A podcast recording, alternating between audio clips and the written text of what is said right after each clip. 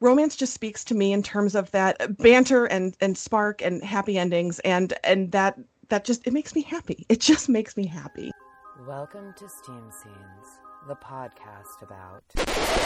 Wait, hold on. Sure, sex is, well, sexy, but it's also sassy and it's silly and it's fun. Hi, I'm El Greco and I write steamy romance. On my podcast, Steam Scenes, I'm joined by my fellow romance authors for some explosive, see what I did there? Conversations on writing all the naughty bits. Sit back, relax, and join us for some scintillating conversation on Steam Scenes. I am crazy stoked to introduce Sarah Whitney to the podcast. Sarah writes sassy contemporary romance that's always sunny with a chance to sizzle. She's an RWA Golden Heart Award finalist and worked as a print journalist and film critic before she earned her PhD, landing in academia. She's a good pinball player. Me too. and an expert at shouting TV opinions to anyone who will listen. Um, in a, well, we're going to talk about that. In a funny twist of fate, Sarah is married to a divorce attorney, and she likes to think that her happily ever afters keep their household in balance. She and her husband live in the Midwest, surrounded by books, cats, and half-empty coffee cups. Sarah, I'm so excited that you're here. Thank you so much. I don't mean to one up you, but I think I'm more excited to be here. So thank you for inviting me on. totally just keep going, keep going. so I'm like totally. I love that you are like a TV, uh, like a TV slash film critic, and I think that's so cool because I have another podcast about Melrose Place. So the best worst show of the '90s. It, and we just look Melrose Place when we didn't have the internet got away with twists that nobody saw coming. Nobody heard. I mean, it you cannot recreate that in today's climate. And I, I applaud Melrose Place for always keeping everybody just flabbergasted every week. it's really funny to rewatch it, you know, 20 odd years later and in like succession mm-hmm. and sort of like so quickly and then not having that sort of long break between seasons and be like, hey, wait a minute. I'm somebody who didn't watch The West Wing when it was on originally. And so when I started watching it on Netflix, a, a, friend of mine was just like, You don't know how we suffered in between seasons with no idea how this cliffhanger was resolved. So, yeah, the experience is so different to just, you don't have the week or the three months over the summer. And I'm grateful for the binge model, but kids today will never understand. They'll no, never understand. yeah, writers decide they're going to throw away the old. Uh, the old series Bible. and it's just like, whoa, what's going on? No, they will never understand. So, hey, we're not here to talk about TV. We're here to talk about sex. Yes, we um, so, I'm so okay. When did you realize that you wanted to become a writer?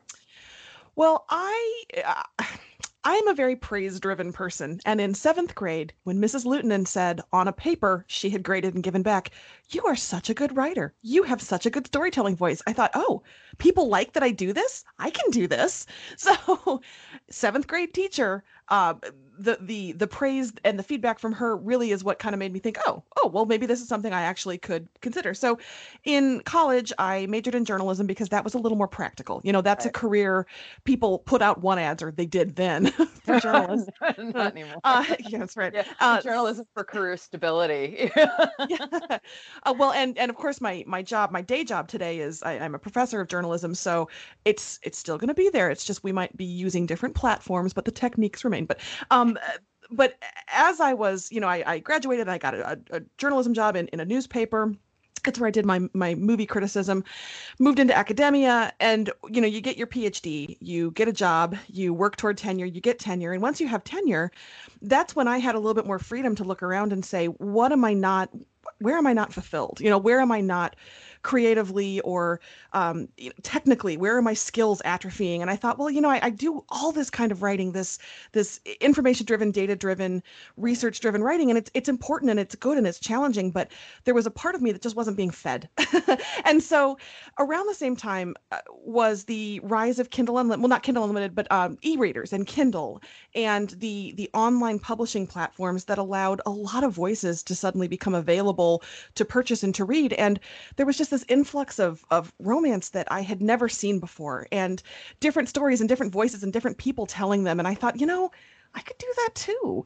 And some of it was was so inspirational and some of it was like oh i could definitely do that so it just I, I, had the, the free time in my schedule and all of a sudden there was this path forward to presenting work to people in a way that I, I thought, you know, I, I should try this. And I assume I'm not the only writer who thought, oh, I can do this and did a first draft and and and realized, oh no, I really can't do this. I have so much to learn. You know, I, I have so many people I need to consult with and um, seminars and workshops and and books of advice for writers and and so then you learn and you level up and then you realize wait okay I've, I've got the books and now i have to figure out the marketing angle. And so it has just been one long climb and it's been so rewarding to to do something yeah. so different and to get to break free of the the day-to-day job and to do this wildly satisfying endlessly creative pursuit. So have you always been a romance reader? Like what drew you to the genre to write it instead of say thriller or something like sure, that? sure sure so I think I'm probably going to give you an answer that you're going to hear from a lot of people when you ask this question, which is, mm-hmm. you know, romance is optimistic. It is yeah.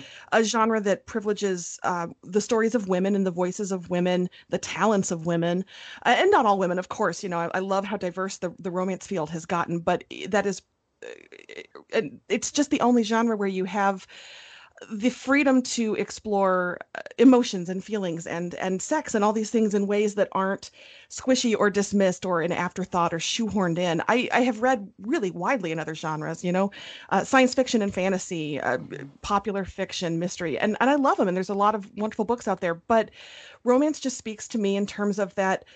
Uh, banter and and spark and happy endings and and that that just it makes me happy. It just makes me happy. Uh, I, I I swear to you, I I'm like my Game of Thrones people. I, I I was burned too many times by popular fiction that killed one of the couples in a pairing, oh. and so I oh. turned into Arya Stark with her her list of people to kill. You know, you've you've got Joffrey, Cersei, Walder Frey, One Day by David Nicholls, The Imperfectionist by Tom Rachman. All these books that that kind of turned on a dime and gave me a really unhappy ending who's got time for that? Who's got time to invest in these people you love? Romance gives you the good feelings and it gives you the emotional catharsis. I've been married for 5 billion years. And so it's really fun for me also to read that first, you know, first meet, first kiss, first brush of the hands, first sex, first fight. It, it's the, this emotional roller coaster that I get to experience it along with these characters who I'm just so enjoying traveling with. So a lot of I, I I don't think I'm unique in that. I think a lot of romance readers are the same way, but just the the the happy, the squishy happy. That's what I love. do you happen to remember? I'm sorry, I'm throwing you a bit of a curveball here. Do you happen to remember the first romance book you ever read? So I have three different answers for that. I feel like there are three different waves. Um, when I was a sixth grader in band camp, yes, band Love camp. it. Love it. Uh, I walked across the street to the the drugstore uh, across from the campus where band camp was being held and bought a book off the rack, a romance novel. And I remember reading it and thinking, this is really good. I really like this. I thought these were trash. Yeah. How good? Why is this so good? And it's so fascinating to me in retrospect that as as a 13 year old, I was I was trained to think these books are disposable, right? These books are not quality.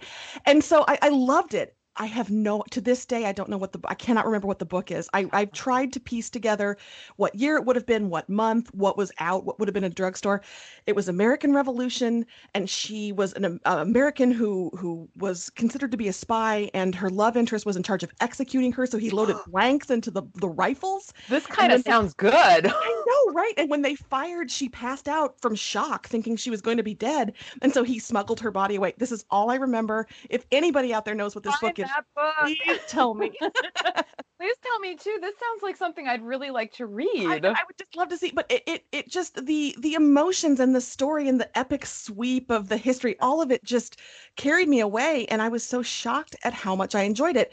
But I didn't, you know, I, I, a kid in junior high isn't going to necessarily you know be able to seek out and i just i became an infrequent reader um mm. and then when i was getting my phd Julia Quinn got me through my grad program.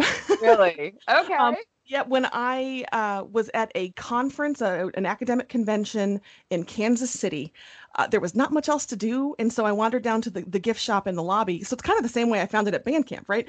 I, uh, boy, this is a deeply nerdy Bandcamp. but you know, you're stuck in a hotel in Kansas City at this academic conference, and what's in the gift shop are the the paperback, you know, uh, right. those kinds of books. And so I do know this one. It was Stealing the Bride by Elizabeth Boyle. It, it, it looked good. I picked it up and it was just fabulous. And so I just kind of went from there and I found Julia Quinn and she's so light and so quippy and witty and I just I never looked back. It was all over for me then. okay, I can see the influence in your writing as you're sort of saying that. That's sort of like light and witty and so much fun. Um, okay, so okay, we're here to talk about sex. So let's talk about sex. Everyone okay. wants to talk about that. I'm curious to you, what do you think makes a sex scene good? Oh, it's so different for everybody, but for me, I love a sex scene that that feels true to the characters. I, I, love a sex scene that you couldn't cut and paste and put into a different book or with different people because of the dynamic and the characters and the way they communicate and uh, you know the, the the way they interact. And I think for me the, the biggest thing is the vulnerability right? No matter what the circumstance of the sex is and and there are so many different circumstances it's why I, I love romance because you get these varieties of you know that tentative first time or the passionate can't stop myself anymore. I, you know we have to act on this feeling or the angry or the makeup or the you know all of those. There's always vulnerability. There's always somebody is revealing something or desperately trying not to reveal something. And i think that's so lovely and powerful to to watch something be exposed or something be like I can't let her know how much this actually means. And and I adore that. Anytime there's a surprise anytime a, a character a, a mild character a mild mannered character uh acts out of character in in his or her daily life in a, a situation like that I just love it. What doesn't work for me and this is just a me personal thing I I cannot for the life of me write dirty talk. I cannot. You are not the first one to say this. That seems to be kind of like this. It, it must be it, yeah. it must be talent that few possess and many covet because I when when dirty talk is done well in the books that I read, I'm just like, oh, how did you do that? Because for me, it, it turns pretty quickly on a dime and dirty talk can get kind of silly in some settings. I think it can get a little a lot of growly and a lot of I don't know so that's one thing that doesn't work for me and it's it's actually a challenge I've tried to set for myself in a future book. Can I can I do that? Can I write that? I don't, I don't know that I can but I'll certainly try. Is there I mean again not to put you on the spot is there um, a book or an author that you felt like did that dirty talk really well? Because I'm very curious because you're right it goes it can sound so ludicrous. It can sound ludicrous if you're doing it with your partner, friend. Yeah. I don't want to be embarrassed reading a love scene. And, and I don't mean prudishly. I mean like, oh my God, do humans actually say that to each other? Like, is that if my partner said that, and it's hard to know in the moment, and every couple has a different dynamic, but I'm not sure I'd like that. Hmm. Um, I, would say maybe Christina Lauren. I love her books. Um, I'm a lot of the things I'll t- probably talk about is is going to pivot to contemporary romance because that's what I write, and that's a lot of what I read now. Um, but I, I, do think Christina Lauren does a beautiful player, has a great dirty talking hero, a beautiful stranger, Max. So yeah, I, I she does they do. It's a pair writing. They do really great stuff. I am so taking notes on that. I can send you a whole list after this. Um, one thing I will not do in uh, a sex scene, if I can help it, I really don't like the word panties. Ugh. I just don't. It's not. It's and my sister loathes it. And since she is one of my main readers, I think you'll find that word in maybe one of my books, and not in a sexual way, just in a kind of funny toss off comedy way but that's it's just little things like that that uh, it's it's it is a word that for me takes me out of a scene. And if other writers have it in of course it's it's fine. It's it's their writing it's their characters and it won't completely jar me. But if i'm reading my stuff that would just throw me out because it's not a word i would use so do it with panties. Yeah yeah. It's a hard word because i'll i'll use it. And i don't uh, i slightly cringe at it. A lot of other if you read my books you'll notice I'm I'm I'm either saying like lace or satin and I'm describing actual right. material or I'll say underwear sometimes but underwear is so like you know pull up your big girl underwear so okay so when you what was it like when you sat down to write your very first sex scene okay so i've been thinking about this and I barely remember. What I did was went back on my computer and found the oldest draft of my first book that I could find. Oh wow. And it's from 2015. And I know I was working on it. That was a polished draft. So I had to have been working on it for 2013, 2014. So it's been, you know, six, seven years. I remember being like, oh God, some other human is going to read this. And I had to remind myself people are going to understand this is not me writing me, right? This is me writing this character and this Right. character. And so understanding that audiences are going to separate, because I do think there can be kind of a, there's a sort of gross tendency for people who don't understand the genre to Mhm. say to a writer, "Oh, you do a lot of research with your husband." That like, you know, Yeah, yep, yep. That creep factor. Yeah. maybe so, maybe not. It's not your business, first of all. And second of all, you know, don't don't you wouldn't say that to a mystery author. "Oh, do a lot of murders with your uh, cohort in crime there, right? Like, no, nobody does that. So, uh, give romance writers the courtesy of understanding that we have curiosity, imagination, and the ability to create scenes. So, um, I had to remind myself of all of that when I gave it to the first person to read, just to be like, here you go. Um, I think it was the first ones were fairly perfunctory. I think they were pretty fast. It was just a little. It was a little. Uh, this movement, this movement, this movement, and then the more I I deepened my understanding of what readers want from that experience, I deepened the the emotions of each character and tried to give more meaning to the actions or slow down a scene so they could take stock and or, or change. Uh, that is the first sex scene i wrote actually ended up being in book three just how the the series shook out. And so that was one that they had been it's, it's a slow burn romance and they had been waiting so long. And so it was frantic frantic frantic. And then i had this moment where they both kind of stop and realize this is happening. This is this is us and we are in it. This is serious and we're going to move forward now. And i love the way i was able to switch them from gotta have you gotta have you close off close off to it's you and me look me in my eyes and this is you know this is how we're going to do it so so i think the the first scene was it, it evolved a lot from Mm. that sort of perfunctory slot tab a slot b Right. actually progressing the relationship from where they were in the previous chapter to where they end up at the end of of that one. And what's really interesting is um when I looked at that draft from 2015 and I compare it to the book that I published in March, which is when that book came out, so much is different. I, I probably it's probably 70% new content. I, I changed characters, I dropped entire chapters, I changed plots. The sex scenes from 2015 to what was published are almost identical.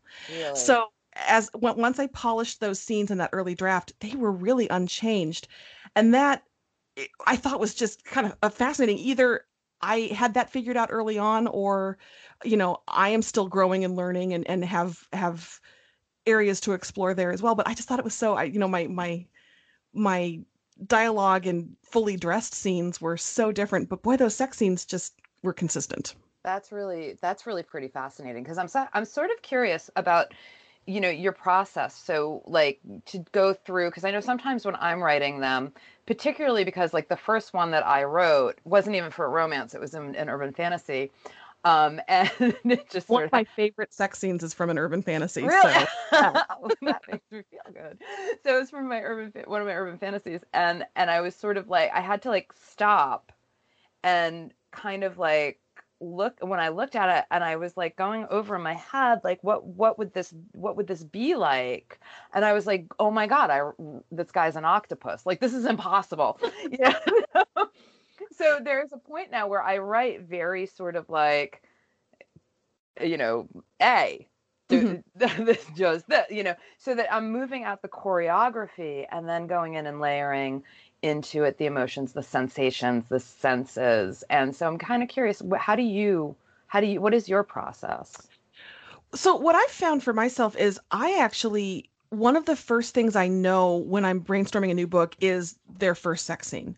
So that's something I write really early on. I know it's I don't know if other people do it that way, but I am I'm not a plotter, definitely not. So what I need to get started in a book is I need to know who are my characters, what are their goals, motivations, fears, how do they meet, what's that conflict that sets them on a path together, and then what is what is their first sex scene going to be like? Where wh- where is it? What is happening? Where are their emotions? And if I and typically then the final fight. Those are the things I need to know to launch into a book. And then from there, I can wander around that garden, you know, uh, plucking, pruning, trimming, sometimes having to you know put a burn pile in and start over.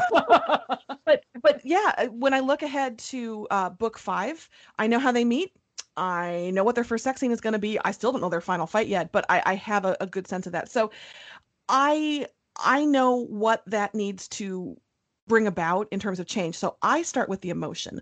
I start with the is it a fight? Is it a finally giving in? Is it a dare? Is it a, you know what is it that that gets them to this point?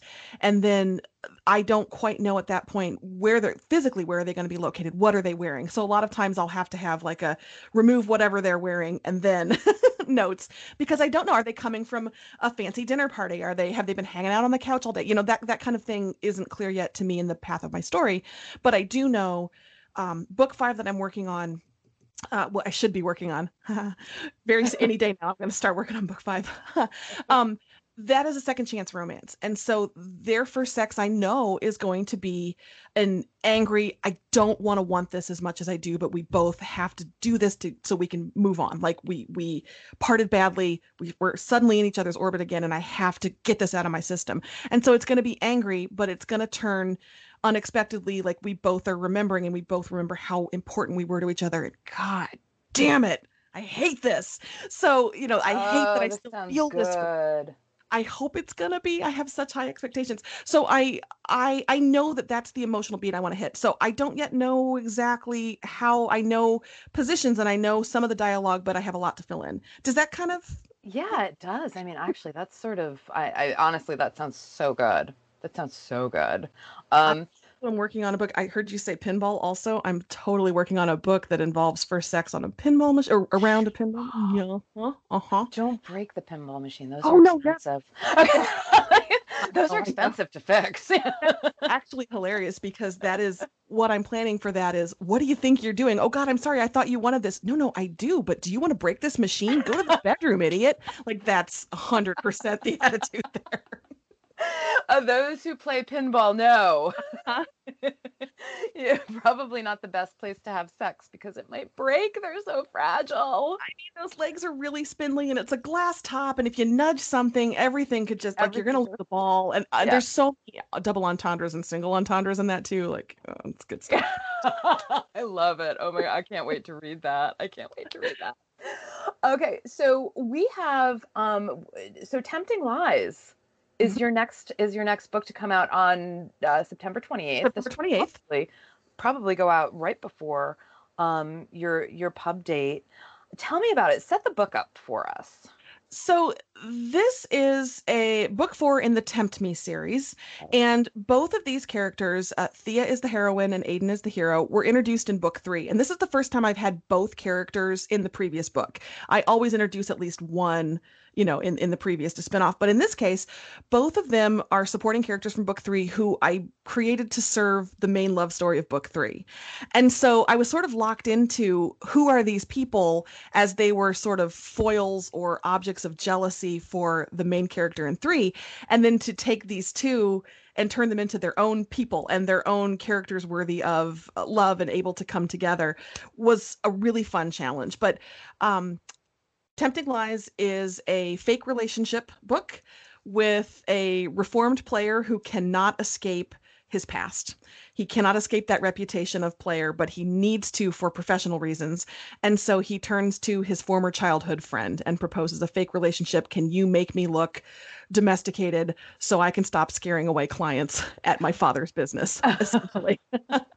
but he is a he's a he's a carpenter. His his father uh, founded a, a construction business in town and he is needs to take it over because his father's having health issues but he finds that the clients are not crazy about having somebody who you know loved and left their daughter 5 years ago at the helm. And so then his childhood friend uh, has a property that she, de- she her dream house is for sale. She desperately wants to buy it but she can't afford the renovations. Well what if we strike a deal? What if Aiden does the renovations on the cheap and in exchange, you know, Thea comes along, holds his hand and makes it look like he's no longer the wild guy. And he's not. He's stopped his his sleeping around, but it's hard to convince a town who kind of knows you as that legendary like, oh, right. oh, a- you know, Aiden's the guy. He's he's the good time guy.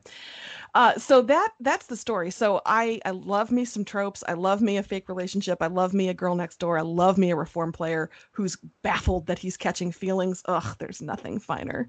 So that's that's the setup for this book, and they these two were incredibly fun. This this probably is the easiest book I've written so far. It just kind Really? of which is I was talking to a couple author friends of mine who've been in the business for longer and said you know book four just it just it just came really easily. Have i figured it out? Have i cracked the code? And they all just laughed and laughed. Oh no no no. Some books are just a gift and others take a little more effort and this one was a gift. Enjoy it for what it is. but this one is full of all this this longing of i god he's so cool. I didn't know i'd enjoy this so much but this is just a relationship. We have an agreement in place. I can't i can't overstep those bounds you know so i i love the deprival and the the longing on both sides but both of them assuming that the other one is just playing that role. And it's it, you know it's it's the title of the book is tempting lies so they're lying to the public but i think they also lie to themselves a lot about i'm not worthy of him. I'm not worthy of her. Um you know these are what we agreed to and and i can't break those rules. So it's just they have to come clean with each other and you know it's a romance so they do but you know, how they get there i think is Spoiler alert, they do. they do. Well, it struck me, um, and I'm going to be reading the uh, some excerpts uh, that we can talk about. Um, was I love the humor. The humor just got me, and it was like, and and not only the humor because obviously there are romances that are humorous, but the humor within the actual deed itself was kind of perfect because you i mean you know sex is great. Sex is beautiful. Sex is romantic. Sex is feeling. Sex is passion. Sex is funny. Mhm. sex is funny. We make funny noises. We do like it, it and you like my my hip is locking up. Can we like Yeah. you know it's if you don't have that kind of relationship with a partner i and a lot of people don't then that's fine you know like if you if you're well i shouldn't say that that's i feel like you should be able to say to your partner oh no wait yeah. tickles stop it so I just want to read this um this quick little bit here, okay? we are, by the way, in Aiden's head at this point in the, in the story. So, my God, killer! He ta- he tore his eyes away from the beauty sprawled in front of him long enough to rip open the condom and slide it on with clumsy fingers. He couldn't remember the last time he'd felt this rushed, this raw and eager. When he stretched over her body, her hands gripped his shoulders. Okay, look, this is this got like right here. I was like, oh, I love it. He's clumsy. He's a clumsy lover. He is like kind of like literally feeling his way around doing this thing, and his hands aren't cooperating and they're not doing what he wants them to do. He is not being suave like at all. And I loved this. It made him so human. I and that's you know what I said earlier about the vulnerability because he has this reputation. Women line up to go home with him at the end of the night, you know, on a Saturday at a bar, and for him to finally finally say, "This woman I've been pretending to to be with all these weeks." I I feel things for her and it is just short circuiting my game. And and I adore that. I adore that he just can't quite get it together to to be he knows that he has a reputation and he knows what she's expecting. He he knows she's heard all the stories. And so I just love that he he can't help but fumble because he's so overwrought by everything, overwhelmed by everything that's happening. It's okay. okay. 'cause we're gonna dig into this now. Aiden was starting to feel like she'd fucked all the smarts out of him because he had no idea why she was upset. He slid across the mattress to sit on the edge of the bed in front of her, which put them almost at eye level. He reached out and rested his hands on her hips, giving her plenty of chance to back away. She stayed put, but she also stayed tense, so he spoke gently. I'm sex dumb right now, so talk slowly to me. What's what's going on here? Don't kick me out because I got off too fast. I was I was dying. I was dying because again, like he's, he's supposed to be this player. He is supposed to be this sort of stud, like like every you know, and and he just was frankly a horrible lay. Like he just couldn't control himself, and he was just like, "Boom, it's over," and she was kind of like, "Okay," like it was it was really really that those moments were really great and it was sort of like reading him it was almost like that sort of 16 year old kid that never had sex before and now Uh-huh. all of a sudden he's got this but the but it but it he's not the 16 year old kid with zero experience he's like he's like the the player of the town you know Uh-huh. which was And- great And I, in some ways, I, I like to think that he kind of was, though, because it is so different with her, because he Right. has been spending so much time with her and he really likes her and he'd like to keep seeing her again. And that's such a new experience for him that it all did make, I mean, uh, if I may quote the philosopher Madonna, like a virgin touched for the very first time, right? Like it, it, it, it is his first time in some ways because it's his first time with someone he actually kind of sort of loves even though it's going to be hard for him to say that word right, Right, it's going to be hard for him to get to that realization but i just yeah i he I- and he knows that it's actually really it's not a com- it's a compliment right? Like it's right. he was so overwhelmed by her that it, it's a credit to his feelings but she doesn't know that. All she knows is he's just like this? This is the guy everybody talk this oh it must be me. Yeah that Thea- yeah so thea's got her own sort of inner monologue going on that we see a little bit later that was like it must be me like like like i'm not attractive enough. I'm i'm not you know he just likes to have sex so he's just having sex and it's very profound and so it's it must be me and she feels something for him. And so and so she so they both kind of are in these places together and it's sort of almost in the same place together where he's like oh shit and she's like oh shit and they need to sort of like sort it out you know Yeah, absolutely. And and the the build up with her character, I feel like I've talked a little bit more about him than her, but she he has never expressed any interest in her as he's worked his way through all the women in town. She was the girl next door, and so he's always kind of thought of her like that. And and she knows he usually chooses slightly more, you know, glamorous stacked hotties and she knows that you know she's she's pretty. She knows that she's attractive but she knows also that the kind of woman he takes home is not her style of beauty. And so that's why all along she's she's thinking nobody's even going to buy us as a fake couple. There's no way they're going to buy us as a fake couple. Uh, and then when you get them in the bedroom and he finishes so fast she's just like well that seals it. He is not attracted to me. Oh my god i'm going to go crawl in a hole and die now. So i i just it, it pokes at both of their their wounds, right? It pokes at both of their tender spots. This idea that, you know, he has this reputation that he doesn't particularly like, that he knows he just let her down. And she thinks it's because he just was being polite. and that's, eh, yeah. So that, that is a conversation. I, one thing I will say about Sarah Whitney characters, they talk to each other. I, I do not like it when characters nurse grievances that don't get talked out really pretty quickly. So I mm. always try to clear up those things. And Ian, even in this scene, they're they're gonna they're gonna talk pretty fast. yeah they talked it through well th- this was sort of also i'm going to read just a very short bit here that uh, the transition between going from his head to her Mhm. head which i thought was absolutely beautiful and also not something that i've seen in the middle of an intimate moment Mhm. where we suddenly lo- we we change our perspective and we get into the other character's head and i thought it was not only really well done but also like uh, uh, uh, like uh, the tran- like the transition itself was very cool to sort of see to go from him to her particularly at this moment. So um so i think at this point um they've he's redeemed himself at this point um and she has an orgasm and he's uh, and he's basically like saying let's do this let's try it again. I bet you you know i can make you come a second time. She's like that's never happened. And so um and then so she gives in and says okay we'll give it a shot and he, he and we go from here he kissed her once hard thrilled by her small bit of bravery i'm promising Thea wasn't sure she was going to survive the night. Like, I should have set up no. She said no promises. I don't promise that I'm going to have an orgasm, another orgasm, and he's saying I'm promising. And then there's the flip. Thea wasn't sure she was going to survive the night. I was like, oh my god! Like it was really like I was like, this is so great. Particularly that. So I'm curious, why did you decide to do that twist right there at that moment?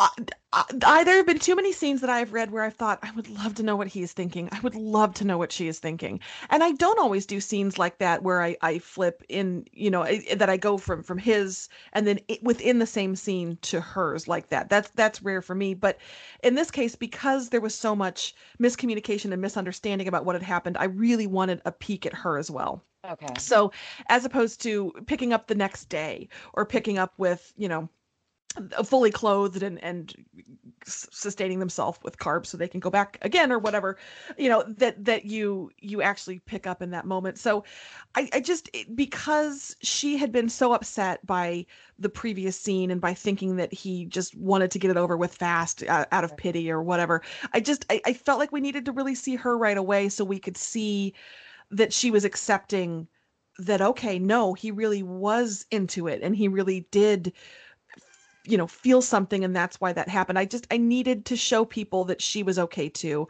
i i i, I am I, I like my characters. I don't want to make them yeah. suffer. And so I wanted to make sure wanted to make sure readers would understand.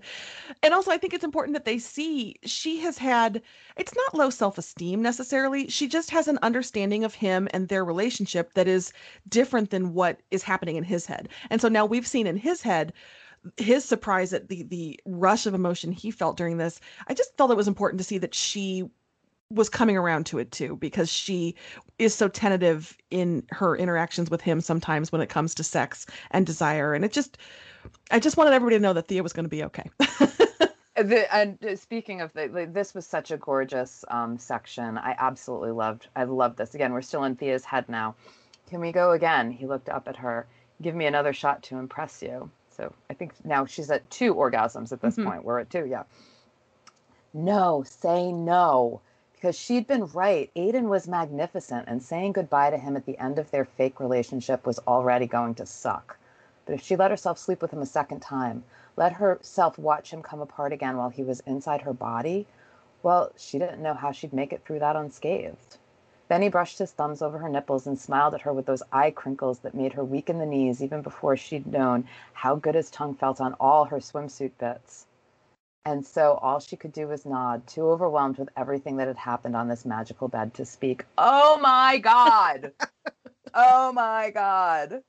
This was like, without sort of like, never once was this, I was falling in love. Never once, like, but you just sort of got all of her feelings out about him in these two paragraphs without her ever saying like this man is this is the man for me like eh, but eh, all of that came out in just these you know i don't know 10 sentences if yeah. that really gorgeous writing thank you well she's a realist you know she she knows that they have an end date that that's what they've agreed right. to and so i think and and maybe this is a reflection of something I do in my life too, setting realistic expectations. Like I can enjoy it to this point, but this is the this is where it ends. Or you know, I I'm concerned if I don't remember in the end this is how it's going to be that I'm going to give myself the wrong I'm going to build up something that I can't come through. So she's just trying to keep herself in check and it just it doesn't work. Poor Thea. It doesn't work.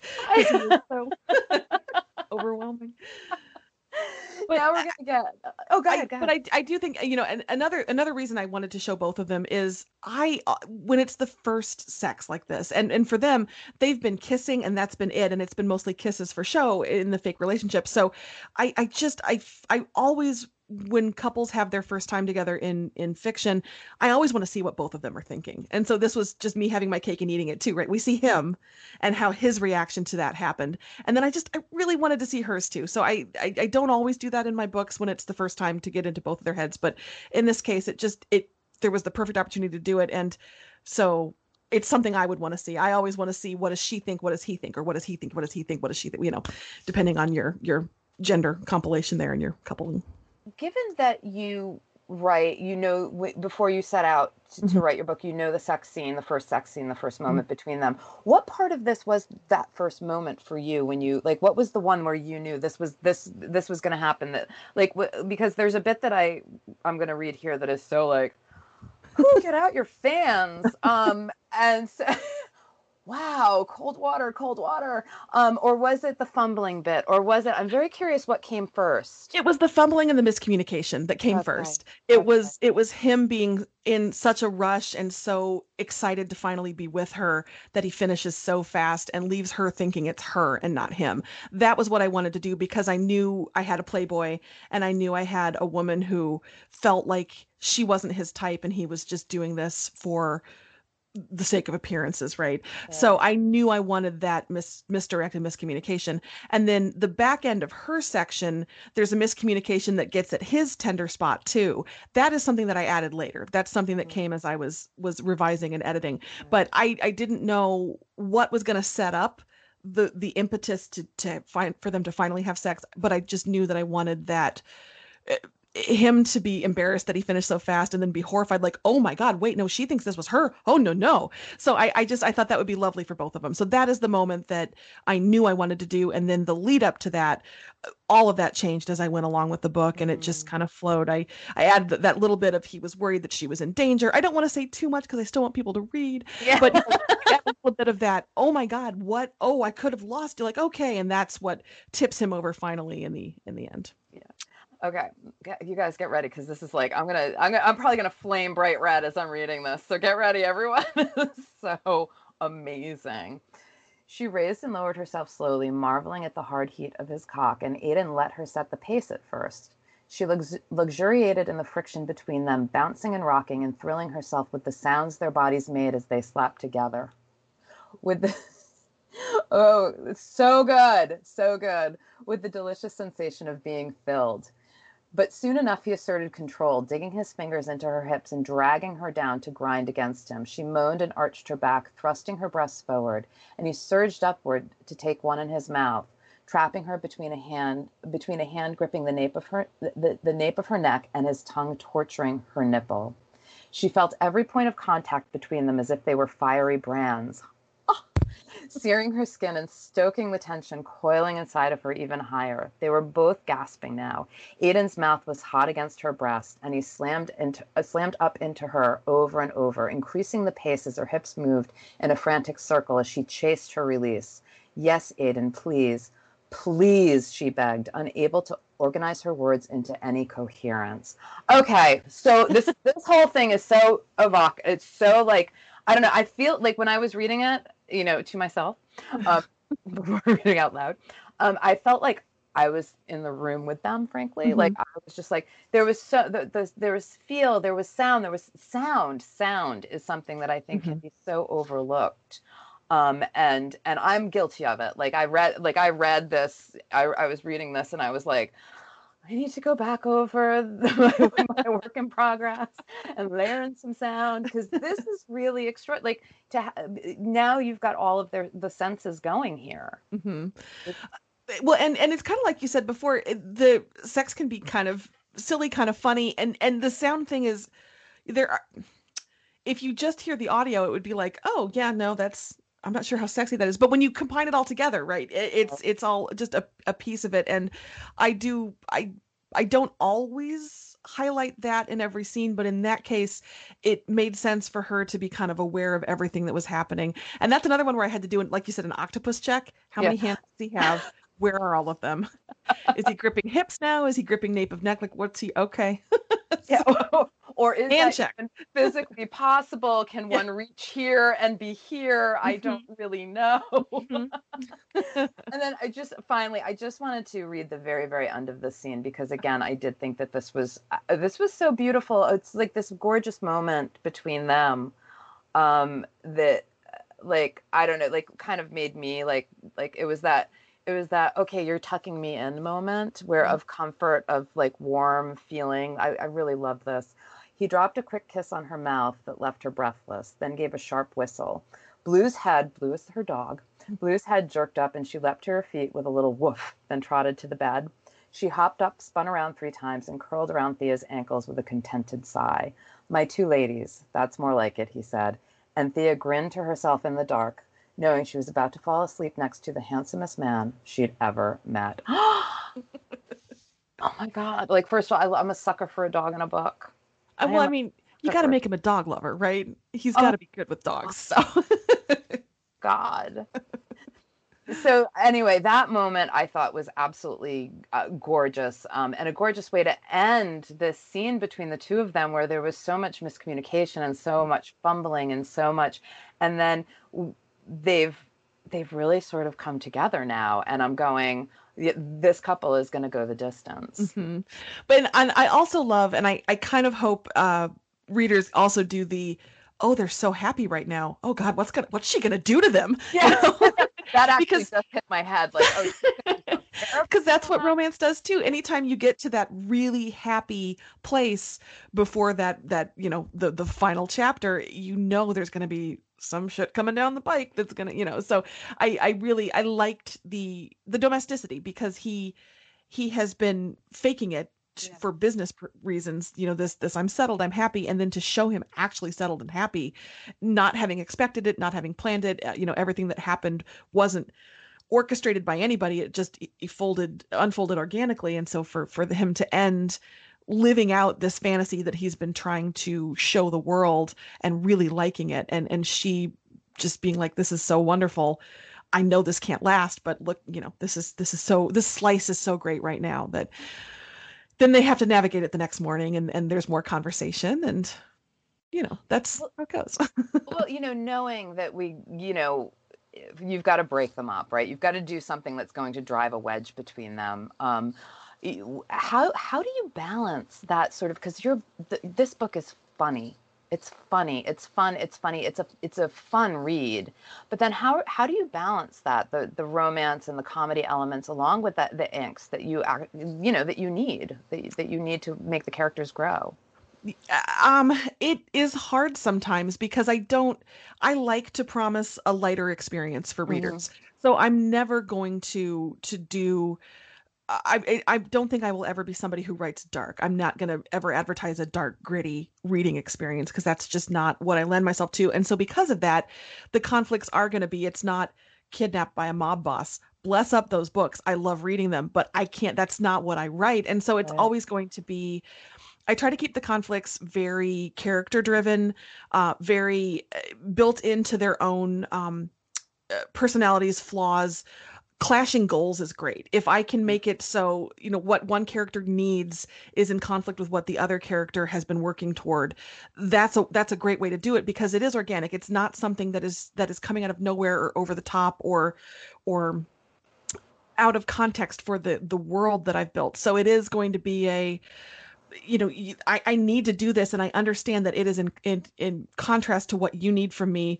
and so our breakup is you know inevitable based on the circumstance except i have to examine is that a circumstance i actually need and come mm-hmm. around with personal change for that so it's always going to be I, hopefully with with me internal conflict meeting external conflict but not anything that is upsetting dramatic traumatic anything like that um the the right amount of angst to make you you know you get that little kind of worry in your stomach when you read a good romance and mm. it's like mm. oh, no are they gonna i mean i know they will but i still feel really bad as i'm reading it i, I want a little bit of that but i i try to keep everything really grounded in the world of the characters and in the the world of their their own reactions but it's hard yeah. also i'm an inappropriate joker i'm the person who who is when my husband and i fight i have to kind of say to him are we joking about this yet? Like, can I make the joke I want to make? okay, okay, okay. So, you know, I so I'm going to put that in in my fight scenes also that that yeah. you know they can be fighting, but they can also somebody can throw a joke in and just be like, I can't I can't help it, I have to. So that helps too, I think, to keep them true to their their observant, witty natures of the characters that I write to kind of throw that in too. Yeah. Oh, I love it. I love it. I love it.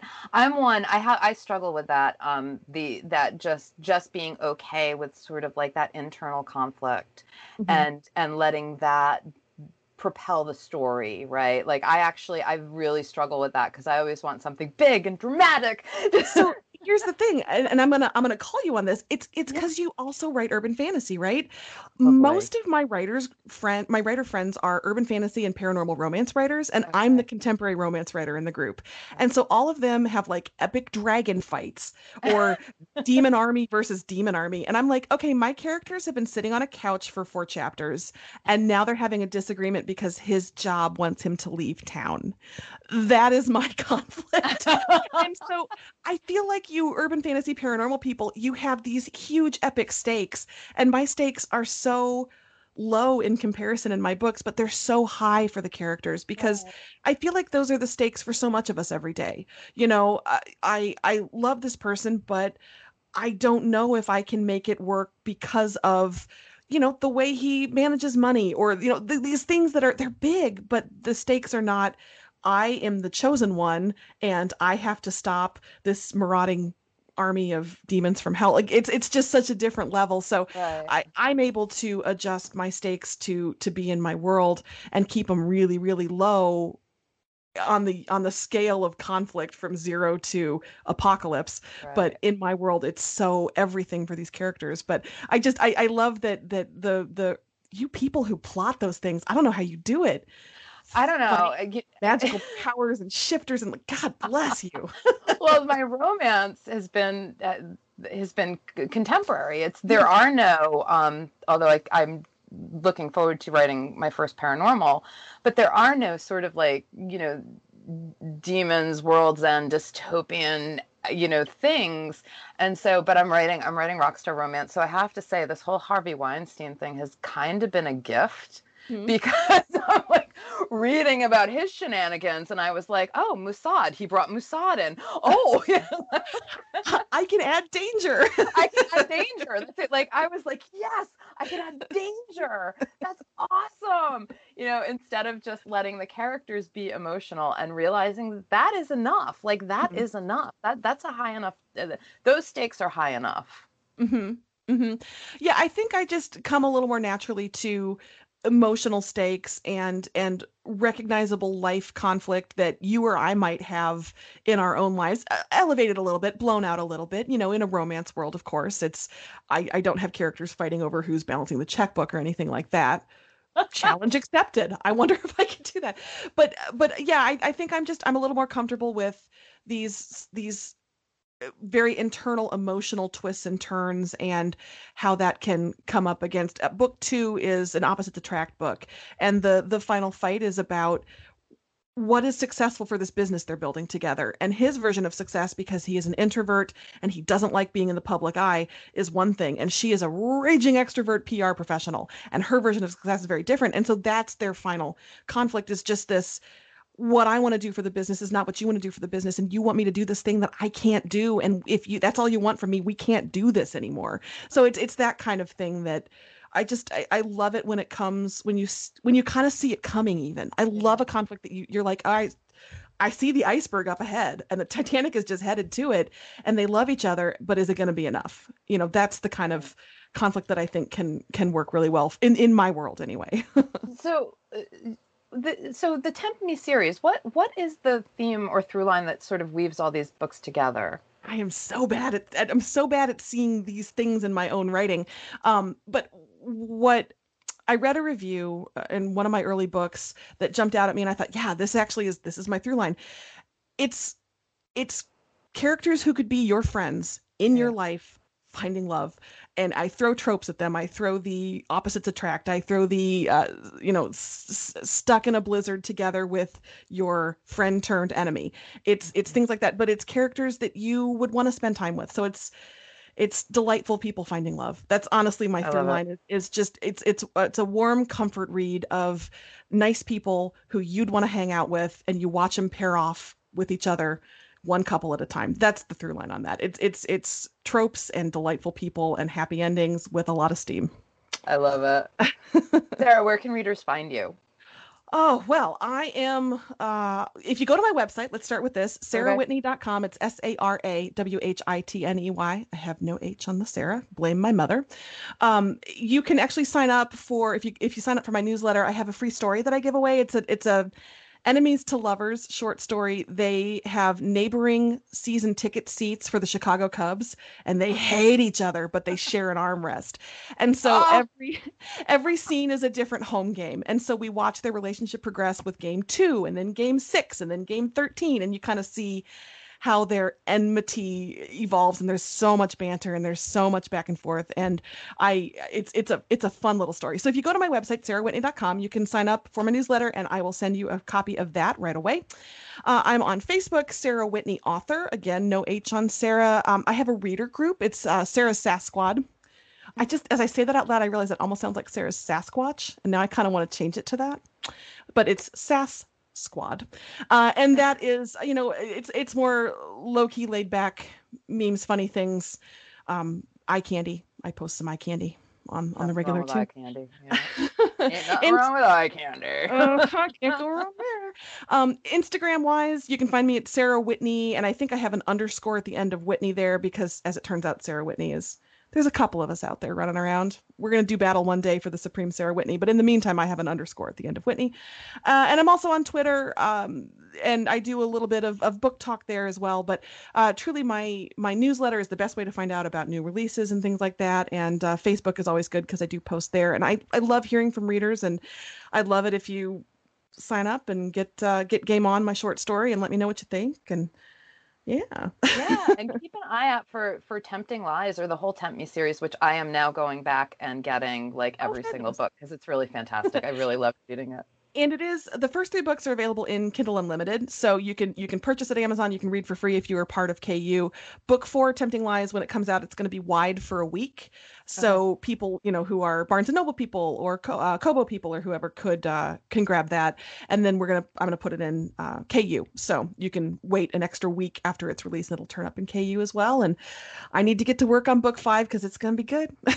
Awesome, Sarah. Thank you so much for being here. Thank you so much for doing this. This was so fun. Thank you so much. I, I hope that uh, all your conversations are good, and I can't wait to hear what other authors say inspires them and how what their process is. I'm really excited to hear how other people do it. This is such a great idea for a Oh, thank you. conversation. Thank you. Thank you. So I'll talk soon. okay, bye. I hope you enjoyed the episode. Sign up to get email alerts when a new one goes live at elgreco.rocks. And don't forget to five star us on Apple or wherever you listen to your podcasts. Thanks for listening. See you next time.